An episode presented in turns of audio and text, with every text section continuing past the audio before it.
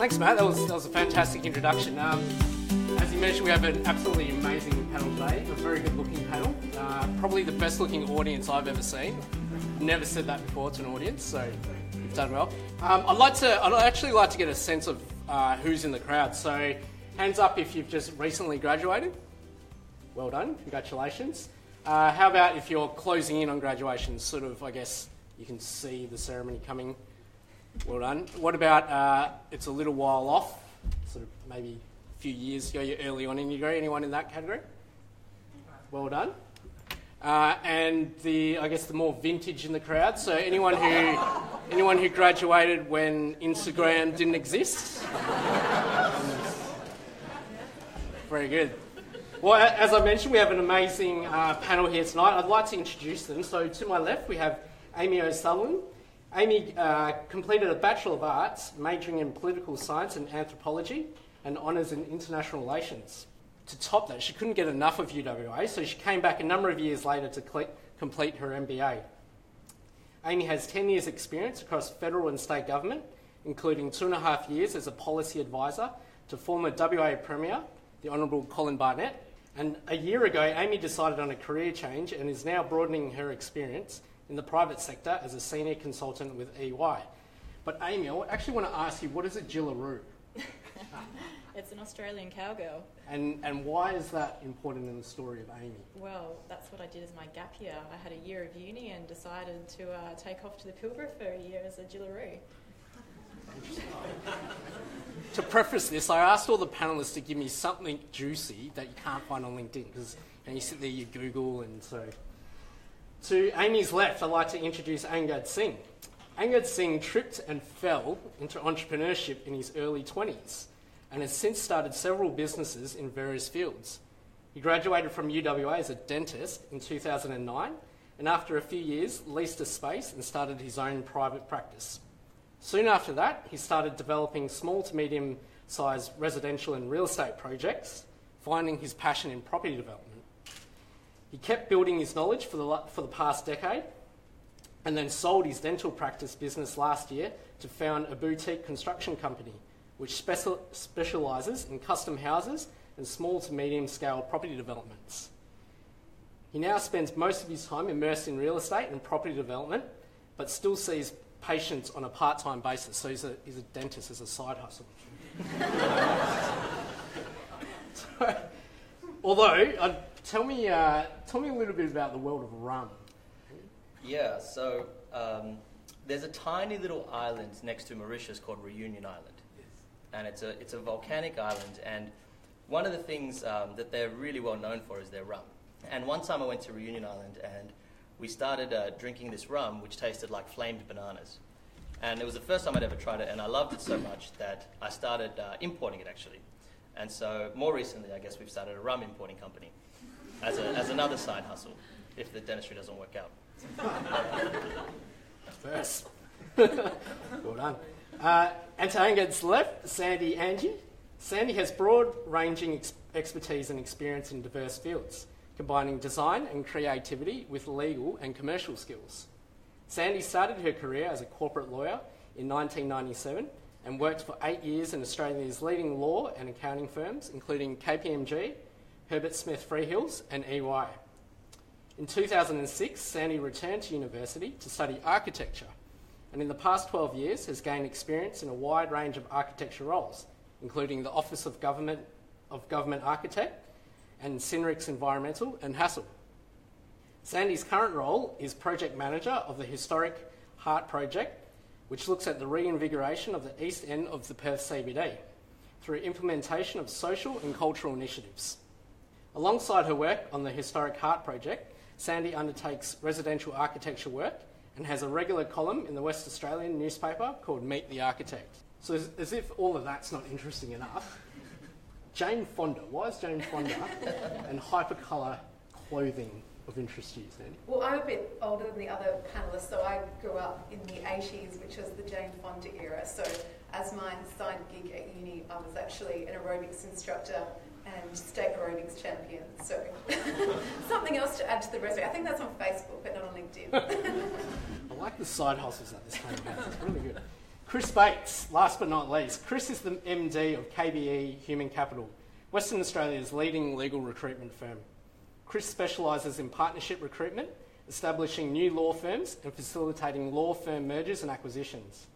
He is the founder and director of KBI, which is one of Australia's fastest growing boutique insurance companies, a director of the Vine House, founding chairman of the Piddington Society, a former director of Parkerville Children and Youth Care, where he chaired the fundraising and board selection committees, and chairman of and consultant to a number of boutique commercial law firms.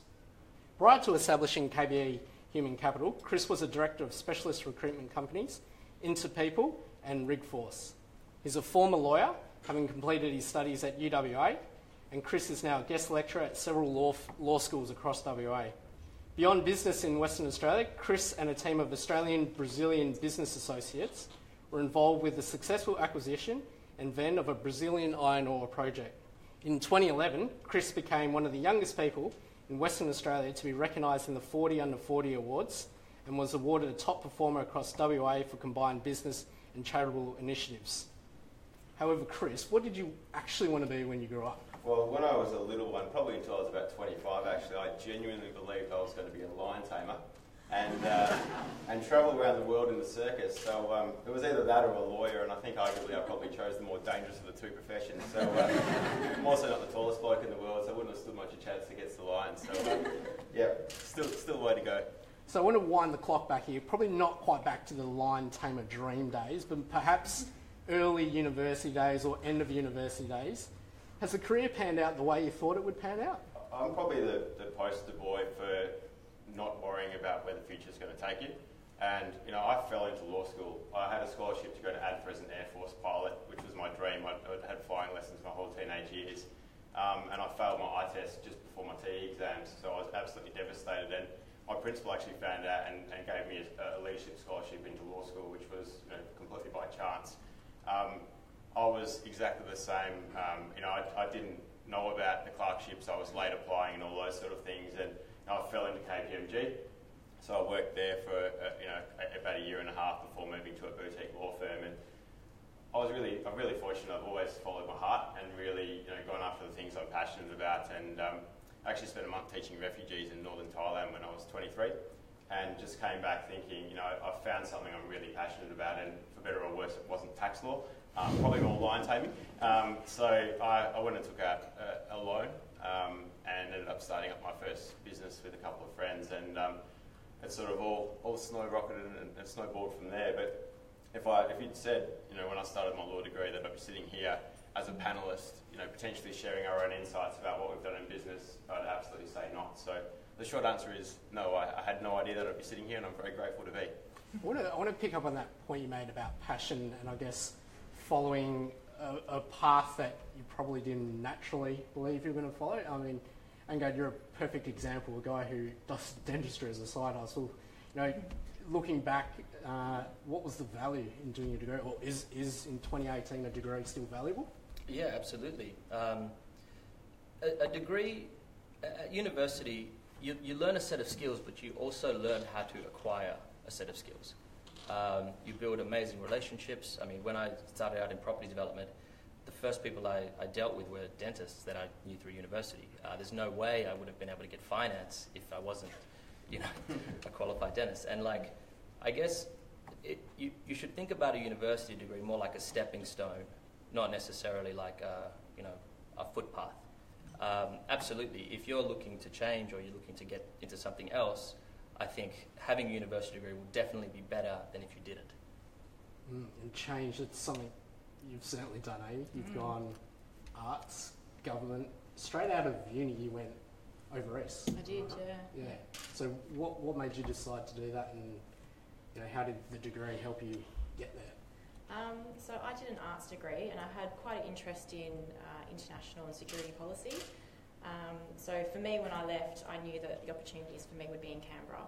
Um, and so I applied to a whole bunch of graduate programs and I managed to get into the Defence Graduate Program. Um, you know, we were just chatting earlier. Uh, when, I fir- when I first finished my degree, um, less than 12 months later, I was in a role that I didn't even know knew existed. Um, I was working alongside army officers developing business proposals for military capability. And I didn't even know that job existed as a civilian um, and just absolutely loved it. So, um, yeah, I would say exactly the same. You know, when you're first leaving uni, um, just it's all about the experience. Um, because you don't know what opportunities are actually out there until you get out there. Mm, absolutely. I want to come back to the to the job hunting, but I guess Sandy, you're someone who's done exactly the same. You've made a huge transition from from lawyer to architect. So, take me through has have the skills that you've learnt at uni set you up well for that transition? And uh, same question is: Is the uni degree still valid? Yeah. So I actually always wanted to be an architect from when I was a small child, but I finished school in 91. It was a recession in Australia. It's hard to believe now, but interest rates were 18%, which is crazy. So construction industry was struggling. You know, the profession of architecture was really tough to get a job. And so I'd done quite well at school and I was kind of pushed by, you know, family, teachers into law. Um, and so, you know, I studied law first, got through my degree, I studied law and commerce, went straight into first accounting firms, law firms, um, completed the qualifications to become a barrister and solicitor. And it wasn't till later on that I decided to follow my passion for architecture and went back to uni. But, you know, I actually have no regrets at all about the way I did things. I'm so happy that I did law first. I think, you know, a law degree really sets you up in so many um, aspects of you know, life and jobs. You know, it teaches you how to think, you know, to create coherent arguments, to write concisely, and you know, so all of those skills you carry through to no matter what you do, whether it's architecture, not-for-profit boards, and, and just life in general. So mm. definitely valuable. Yeah, so I'm sensing a real theme, I guess, across the entire panel of broad skills from the degree, potentially, mm. and, and opportunity, I guess, uh, and, and what that sort of opens up. So Amy, you touched on, I guess, the, the first job out of uni, which, mm-hmm. uh, as we saw from our quick straw poll, there's quite a lot of people who are probably in that position right now. Mm-hmm. Pondering any any advice for searching for that first job? What what made you decide to go from little old Perth to probably a little smaller Canberra? Yeah. um, gosh, I think first out of uni, it's just all about the experience. You know, treat the first couple of years as a bit of an apprenticeship. Um, you know, I think back to when I first left uni and I didn't know, you know, half of the job opportunities um, that are available to me now even existed. Um, so yeah, as I said, the reason why I went to Canberra was I, I thought there would be more professional opportunities for me there. Um, and I just put a, a, time limit on it really. Um, I didn't necessarily want to leave my friends and family from Perth and I like Perth, I, I love living here. Um, but it was just a, you know, it was a, I guess I wanted to go no more than five years, and I, I stuck to that um, to that timeline and came back to Perth with really unique experience. And I guess for you know all the other job interviews that I've that I've had, that's always been a bit of a talking point as well because it is a little bit different. So it's been good.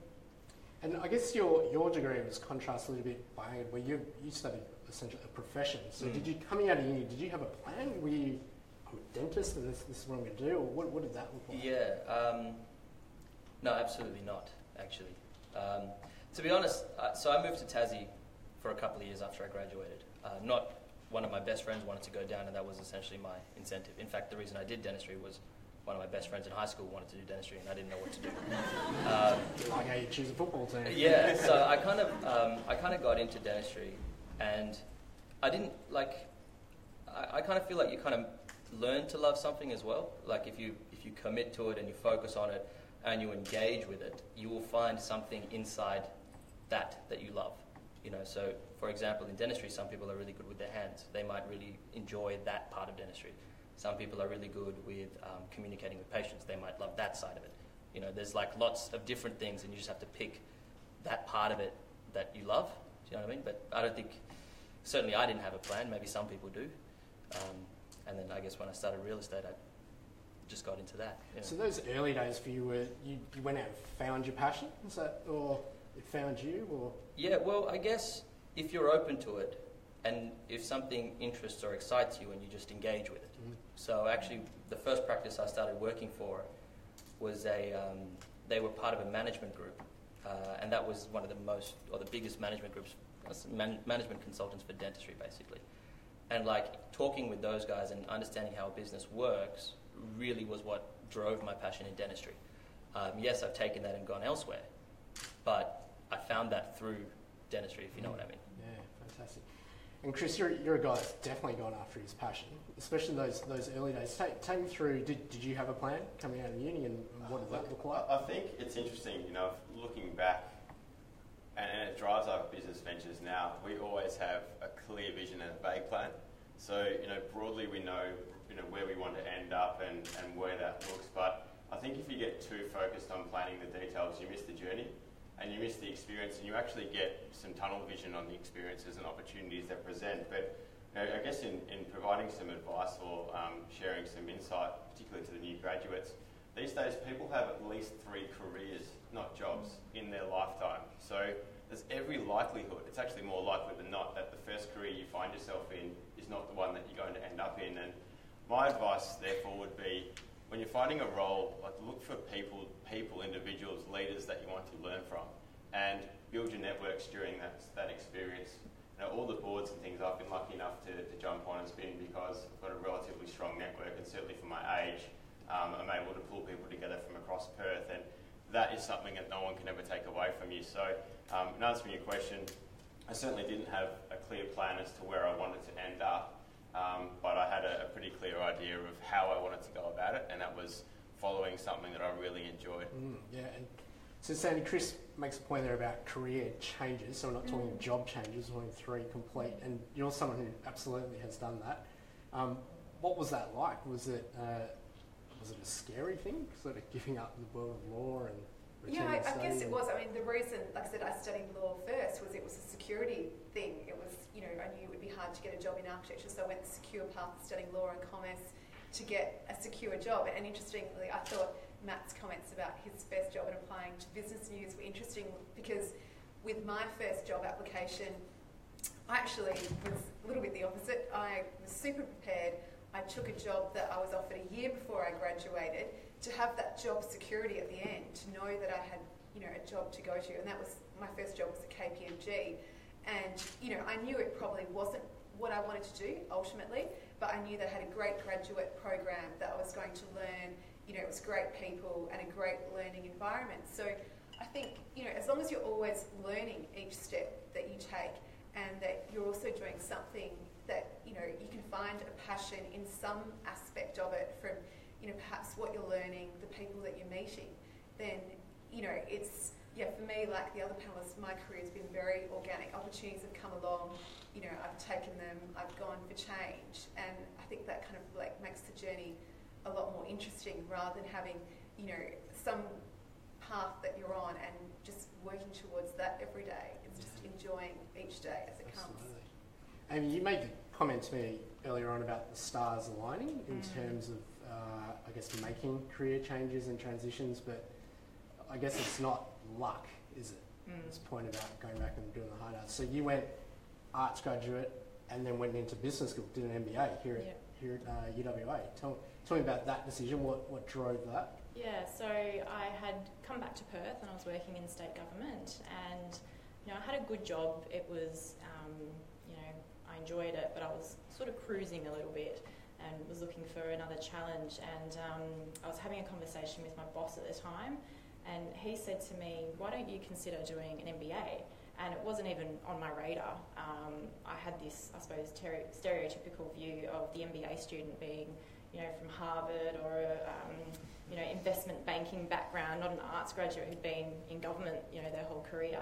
Um, but we spoke about it a little bit more, and um, I decided, no, I think that would actually be a really good idea to, to go and do that. And, you know, while I had some quite good generalist skills from my undergrad, the MBA would help to, um, you know, develop more of those finan- financial and accounting uh, skills.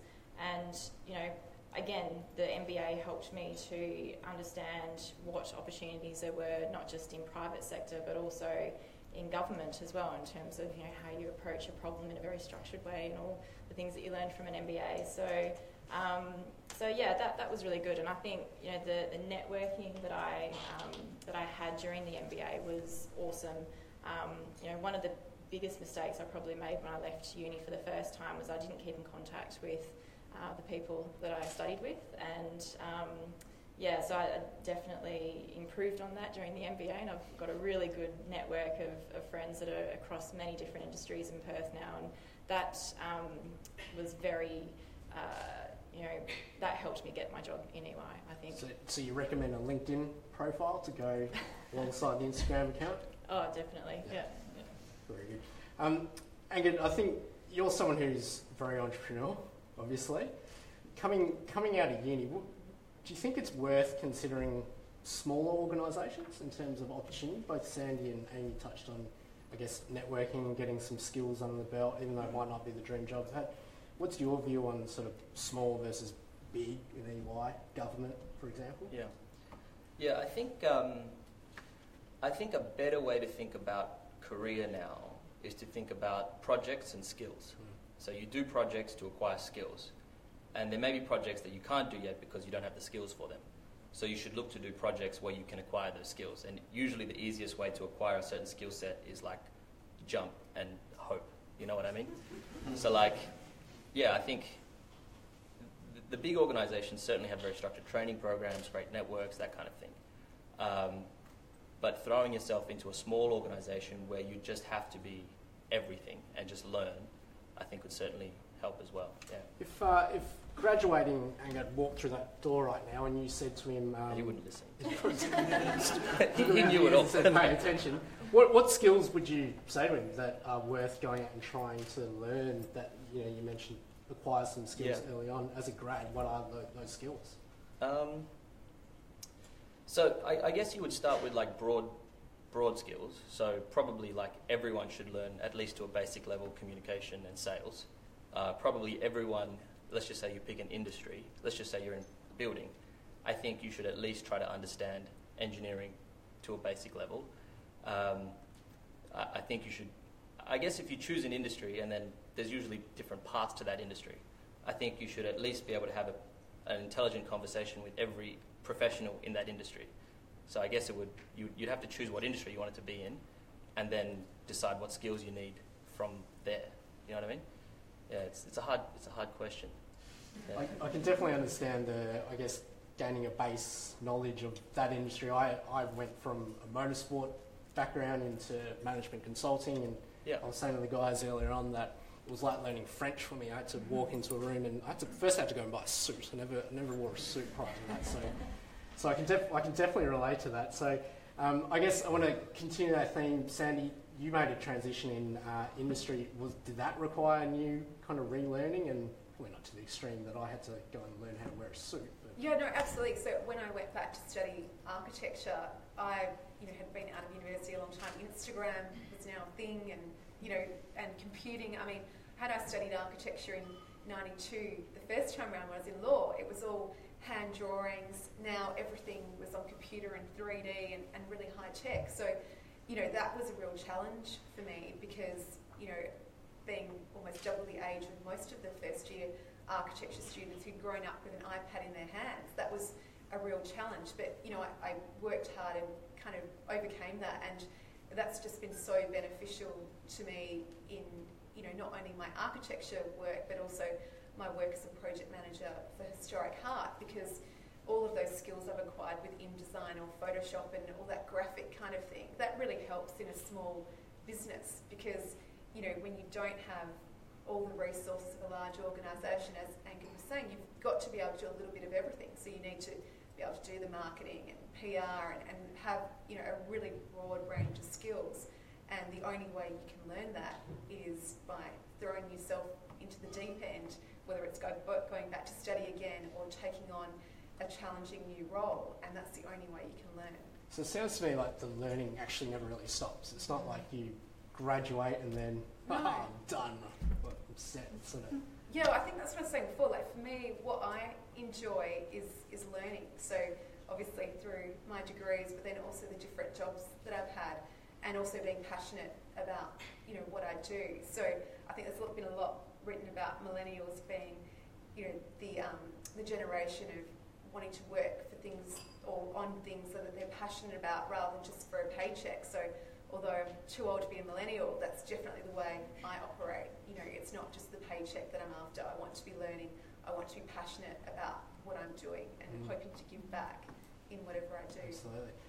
Chris, you described yourself as a baby boomer and a Gen Y I'm a body. baby boomer and a Gen Y body from a work ethic perspective, and probably a millennial when it comes to uh, wanting to do what I'm passionate about. So a strange creature.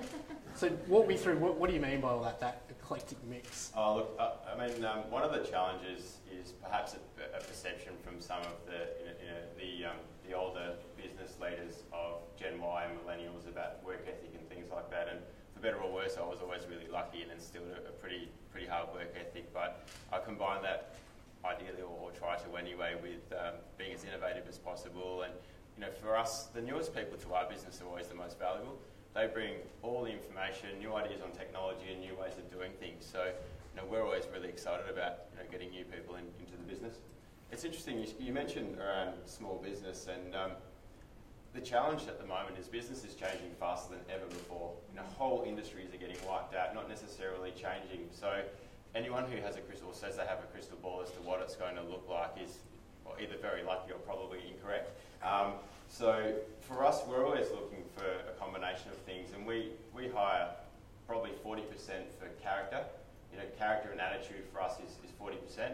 40% is ability and smarts, and 20% is, is track record and experience because I'm not really too bothered about where you've been. I really want to know that you can go where we're going, and our business is changing so quickly with the industry, and we need people who can change with and for us, you know, that make us better by changing us. I mean, I'm still relatively young, but I'm, I'm getting older and my, I get set, set, set my ways in certain ways. So people that bring it to us and, you know, are at our heels and want our job are the sort of people that we're always looking for.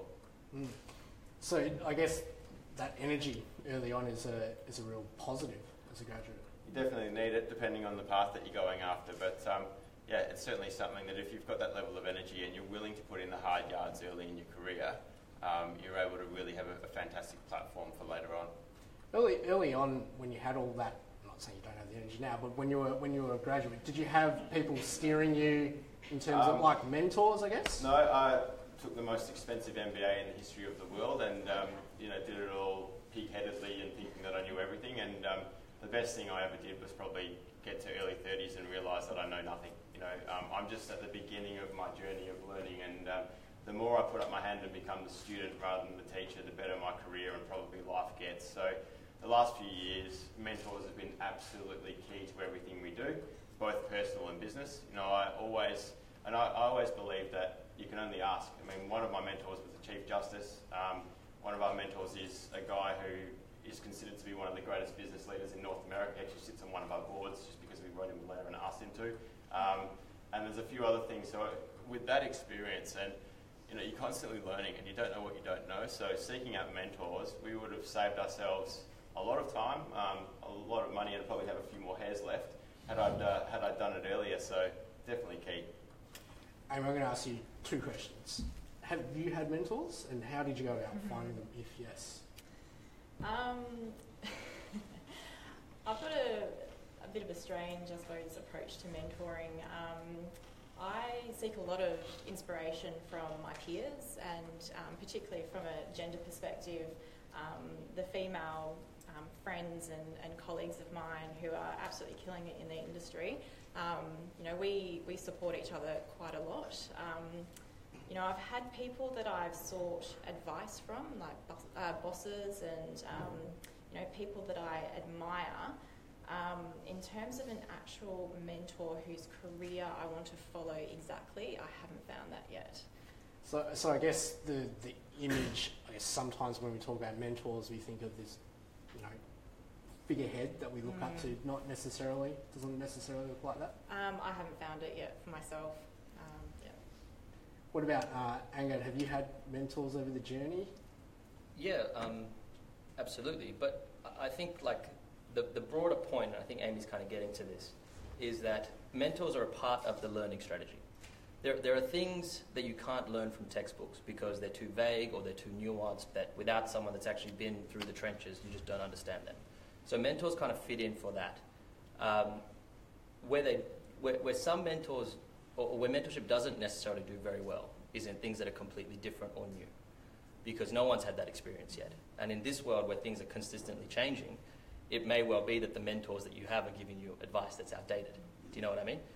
So, like, yes, absolutely, I have mentors. Um, I think you should search and find the right mentors, and I think you should be very careful as to what questions you ask them and, and see if they are the right people to give you advice that you're on the points that you're searching for. So I guess a little bit like the uni experience itself. Don't just take things on face value. Absolutely. Form Yeah. your own opinion. And, Yep. Yeah. Yeah. So, uh, you know, Sandy, would you say mentors are just part of the, the wider kit bag? They're part of a network that you might have. Yeah, definitely. I think, you know, I agree with Amy. There's not kind of one person that you look to and think, you know, I want to be just like you because all of us are so different and we, you know, our careers evolve differently. But there's definitely been, you know, throughout my career in every place that I've worked, there's kind of been one person that stood out, you know, that I've kind of used as my mentor. So, you know, and I think people are, you know, often quite flattered and happy to help. Like if you ask questions and, and want advice, you know, if you seek out, you know, one person that you identify with that you can, you connect with and you feel like, you know, I, I can imagine being like you in this role and, you know, and using that relationship to, to help you with your career. Because I think, you know, with law, with architecture for me, it's kind of like an apprenticeship in a way and you really do need that one person or a couple of people to teach you the skills that you're not going to learn in a textbook um, or, or necessarily just on the job. You kind of need a little bit of, of guidance. So I think it's you know an evolving thing. You'll have a series of mentors throughout your career and throughout the different roles that you have. And so, do you have any advice on, I guess, building out your network, gaining some mentors, gaining just a network broadly? Yeah, well, I think you know it's really important to look after relationships. So when you're at uni, like the people that I've met with have you know met with that I went to uni with have become lifelong friends. Mm-hmm. Um, and you know, it's we've all gone different paths, we might not speak to each other every week, but you know, when we see each other, you know, it's like no time's passed. And I think that connection is really important because you'll meet them throughout your career in different roles. You might end up on a board with them later on, or you know, on the other side of a transaction with them, and that relationship that you have will really benefit you. And you know, and they'll then help you meet other people. And so it's just important to kind of be out there and you know maintain the friendships that you have and stay connected and turn up like everyone's turned up tonight, which is a great start. Just turn up at things, join the art gallery or join you know different sports or interest groups because the wider and broader your networks, then you know the more people you'll meet, which will you know will benefit you personally as like an enjoyment thing, but in your career as well. And I guess I, I would add to that in that your uni friends, ask them what they do because my current lawyer is a friend who I used to hang out with on Oak Lawn and the Tav, and it wasn't until about 10 years after uni I asked her, what kind of law do you practice? And she told me, and I said, that's actually what I need right now. And so, as it turns out, highly, highly valuable, your network. Um, I, I guess everyone in the crowd here is about to go and do some fantastic networking. I'm, I'm going to throw the question out to the panel. Uh, any, I guess, networking tips, perhaps a conversation opener? Chris, you're nodding your head like you might have a few Uh, good ones up the sleeve. I think there's a, a couple of things. I always, I mean, I think the value net, networks are invaluable. It's the one thing that no matter what you do in your career will go with you. And I always fundamentally believe to, to give first and take second. You know, a lot of people are going out and you know they're, they're always in it for what's in it for them. And if you start with the philosophy of genuinely giving first, um, it's amazing what will happen. The other is just in a networking situation like this, um, particularly for those that are about to graduate, it, it's never about meeting as many people as you can and shaking as many hands as you can. I'd always suggest having two or three really meaningful conversations where, you know, on the night you actually agree to catch up for a coffee or something afterwards and maintain and build that relationship the same as you would with a friendship. Sandy, any networking tips for the crowd or a conversation opener? Yeah, well, I would start by saying hi to the people that are sitting on either side of you if you don't know them already. I know when I went back to study architecture the second time, people would sit in lectures and not talk to each other and be on their iPhones or computers, but it's like such a good way to start that you know you can make a friend sitting right next to you now, exchange cards, connect on LinkedIn, and stay connected because obviously you're both here today, which is something in common already. So that's already a good foundation for you know a networking relationship. Fantastic. Yeah, honestly, really, really good points. Um, give first, uh, quality, not quantity. Um, just say hello to start. Um, maybe something to add would be just be really curious. Like you don't have to know what to ask. Like if something comes to your mind, just be humble and ask. You know, um, people will often tell you all about what they do, what they you know, and things that they need will become very clear. Um, so you know, finding opportunities where you can add value to them is is really you know a, a product of being very curious about what they do. Mm, great. And Amy, any conversation openers for the first awkward two seconds after we break and I'm staring at each other, we've done the selfie and Well, oh gosh, the awkward opener. Love it. Um, I think, well, I'm an introvert, so I will probably have the most awkward opening conversation starter. Um, but my advice would probably be to swap it around, and if you're already in a pair or a group, just keep an eye out for those people who might be sort of floating around, and you know, ask them if they happen to be by themselves and would they like to join the conversation, because that's you know a, a much um, nicer way of joining than trying to kind of muscle your way into you know people that are already deep in conversation. So yeah. So even introverts can network, is what you're telling me? yeah. Very good. Uh, and I guess for what it's worth, if you if you're struggling with opening questions, maybe start with what did you want to be when you when you grew up? Did you ever do aerobics as a youngster? What's your favourite rum? And uh, did you know what a Jillaroo was before tonight? Uh, I think that uh, wraps up the panel section of tonight. So if you don't mind, perhaps putting your hands together for our panel.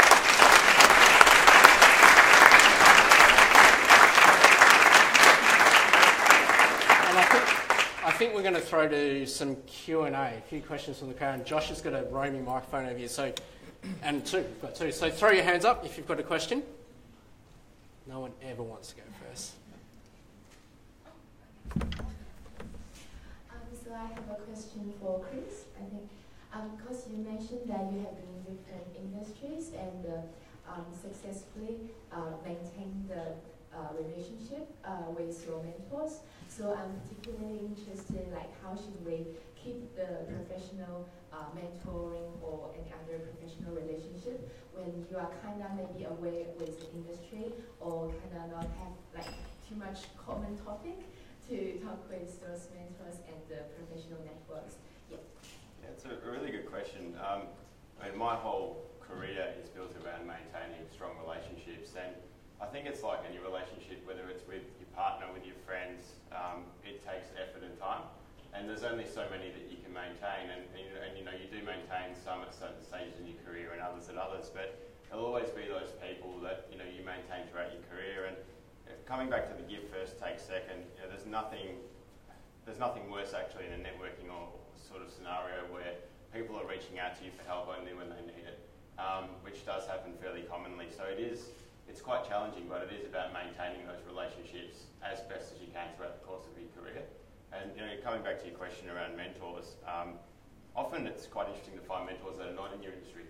You know, people in your industry are often doing exactly the same as you're doing anyway, and they might be more senior. But you know, from a legal perspective, I love, love looking to talking to people in IT or oil and gas or mining because they're doing something completely different, and their systems and processes in the legal environment are really fascinating. We have a question over this way?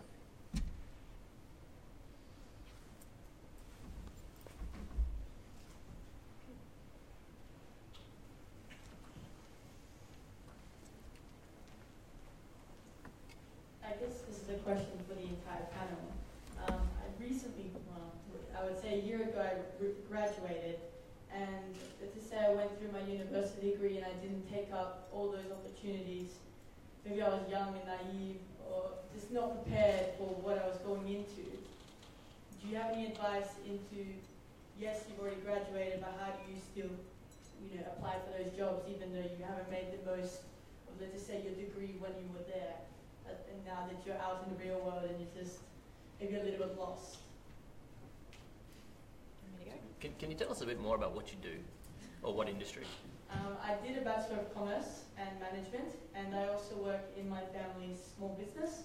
So we run a patisserie bakery, and I went into last year. I, like went to Poland, and I did all these additional um, like courses or like programs to learn more about pastry cooking and, and chocolates and stuff. So I just I do everything in the business. So I can do marketing, I can do this, but it's all very small scale. And I try to look up to these, you know, you guys who have taken on like, you know, very much an intellectual standpoint. And I want to see how can I, you know, implement that for me. How can I learn when the only people I have to learn from are my parents, who are 60 plus, and like you say, they're a little bit outdated. Sure. Good question. Um, uh, look, to, to start with, I wouldn't sell your experience short because learning to run a small business is like really learning everything. Um, you know, learning marketing and learning how to like talk to people and do customer service and to like understand how systems and processes work. It is not easy. Um, and, I, and I think if you're selling it short, when you do, if you, if you are trying to leave and get into a role, if you don't understand how significant the stuff you're learning is, you'll probably never be able to communicate how much you actually know. You know what I mean? Um, and then the other thing is like, there are so many books that you can use, like hundreds and hundreds of books, which I think are a really good starting point. Um, the way I would do it is if you've got a role or something that you're trying to achieve or, or reach out for, is, is look at the thing that's, that's holding you back the most. Is it, um, is it your ability to network? Maybe go get a couple of books on that. Is it your ability to understand something about the economy? Is it whatever that thing that you think is the biggest issue holding you back? Is just try read about that for a little while, and then so on and so forth until you know you get to where you want to be. Yeah, I'll, I I'm not sure if you've had job interviews and maybe you've missed out, but maybe approaching the people where you've missed out on a job that you've applied for and just say, look, I understand I didn't get it, but you know, is it possible to catch up so you can give me some feedback as to where you know I may have not gone so well in the interview, and just find out, you know, how you can improve your interview skills if you are seeking to to get another job. So, um, yeah, I think I would, I would add that to that advice is work out, you know, don't give up, keep applying and, you know, keep going for, you know, a, a range of opportunities and, you know, find out from, you know, the experiences that you've had, you know, where you've missed out, why that's happened. One of the other things, you know, the likelihood of you securing the, the dream job at WA Business News when you leave university is, is relatively low. You know, it's um, it's a journey, and as long as you're learning, I'd be going for some of those roles. As long as you're learning and picking up skills from people that you know you respect, it, it, it's really important. But the other aspect is in the application process, it's where a lot of people fall down. They don't actually understand how they can fill the gap that is there. So they'll send in a generic application that they've sent to 20 other firms, and frankly, it's irrelevant. Um, if you know what the pressure points are in our business, we'll make a role for anyone. If they can show us that they can add value, we've the best people we've hired over the course of my 11 years running this business is that we haven't had active roles for. And they've hit me up on LinkedIn or sent me something, an email, and shown me there's a gap in my business that they can fill. I said, you're right, um, let's have a chat. And um, you know, if they're as good as they seem, through the application process. So understanding what the value is you can bring to the organisation and articulating that really clearly is absolutely key. And I think I think a point that Chris made during the chat about genuine networking, that's where you can find out what those pain points are. Sort of taking a genuine interest in the person and finding out what's challenging you, how can I help you? I think, I think there's a question down the front. Yeah, hi guys. Thanks so much for a great discussion. I absolutely agree. Don't sell your experience short. That is really, really valuable advice. Um, it seems like all of you guys have taken a leap uh, geographically, um, but definitely personally, professionally, academically. Um, basically, were there times when you questioned yourself taking that big leap, moving city, changing degrees, going back to uni, or just a side hustle that turned into the main hustle? Were there times when you questioned yourself and kind of what keeps you going? Everyone's nodding and smiling. You, you know, I don't think like anyone ever gets to the point they stop questioning. Did I do this? Did I do this right? Is this the best?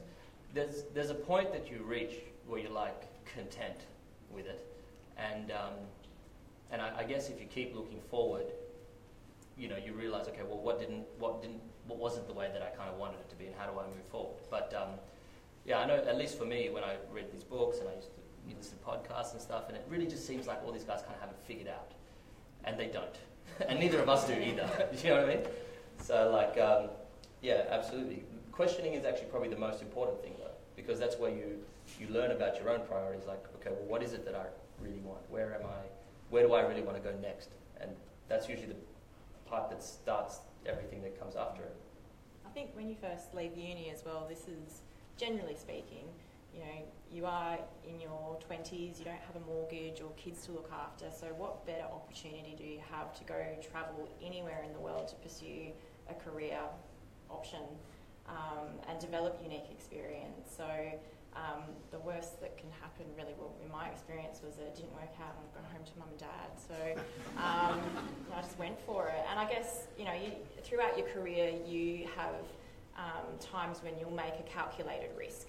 So, you know, for me personally, I'm not going to throw myself into an industry I know nothing about. I don't think I can, you know, um, have any skills for.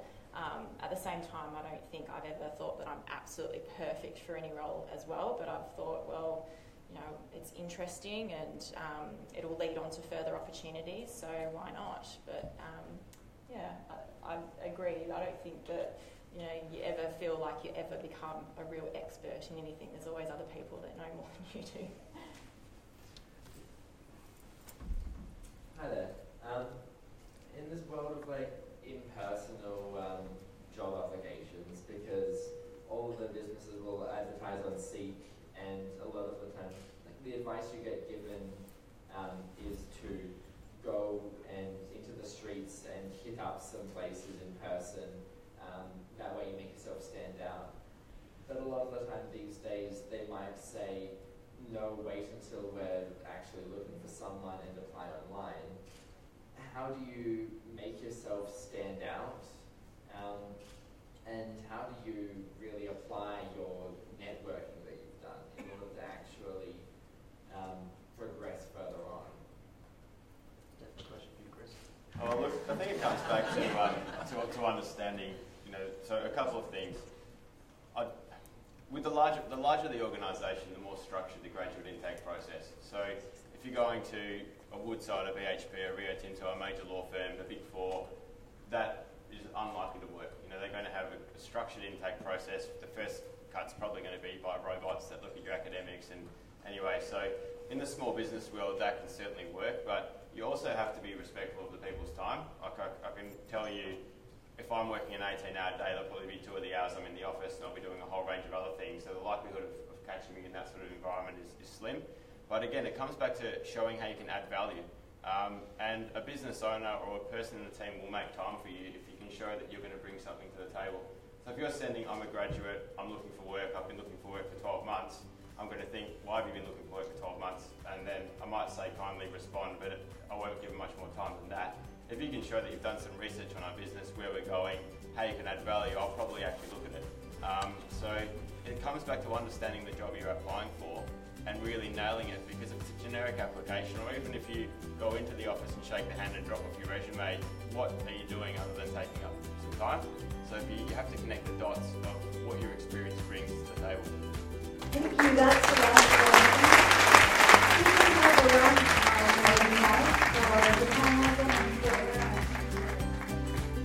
Thank you for downloading today's podcast.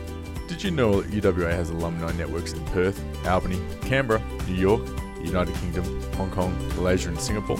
You can become an active alumni member and stay connected to your UWA community by visiting the alumni website today.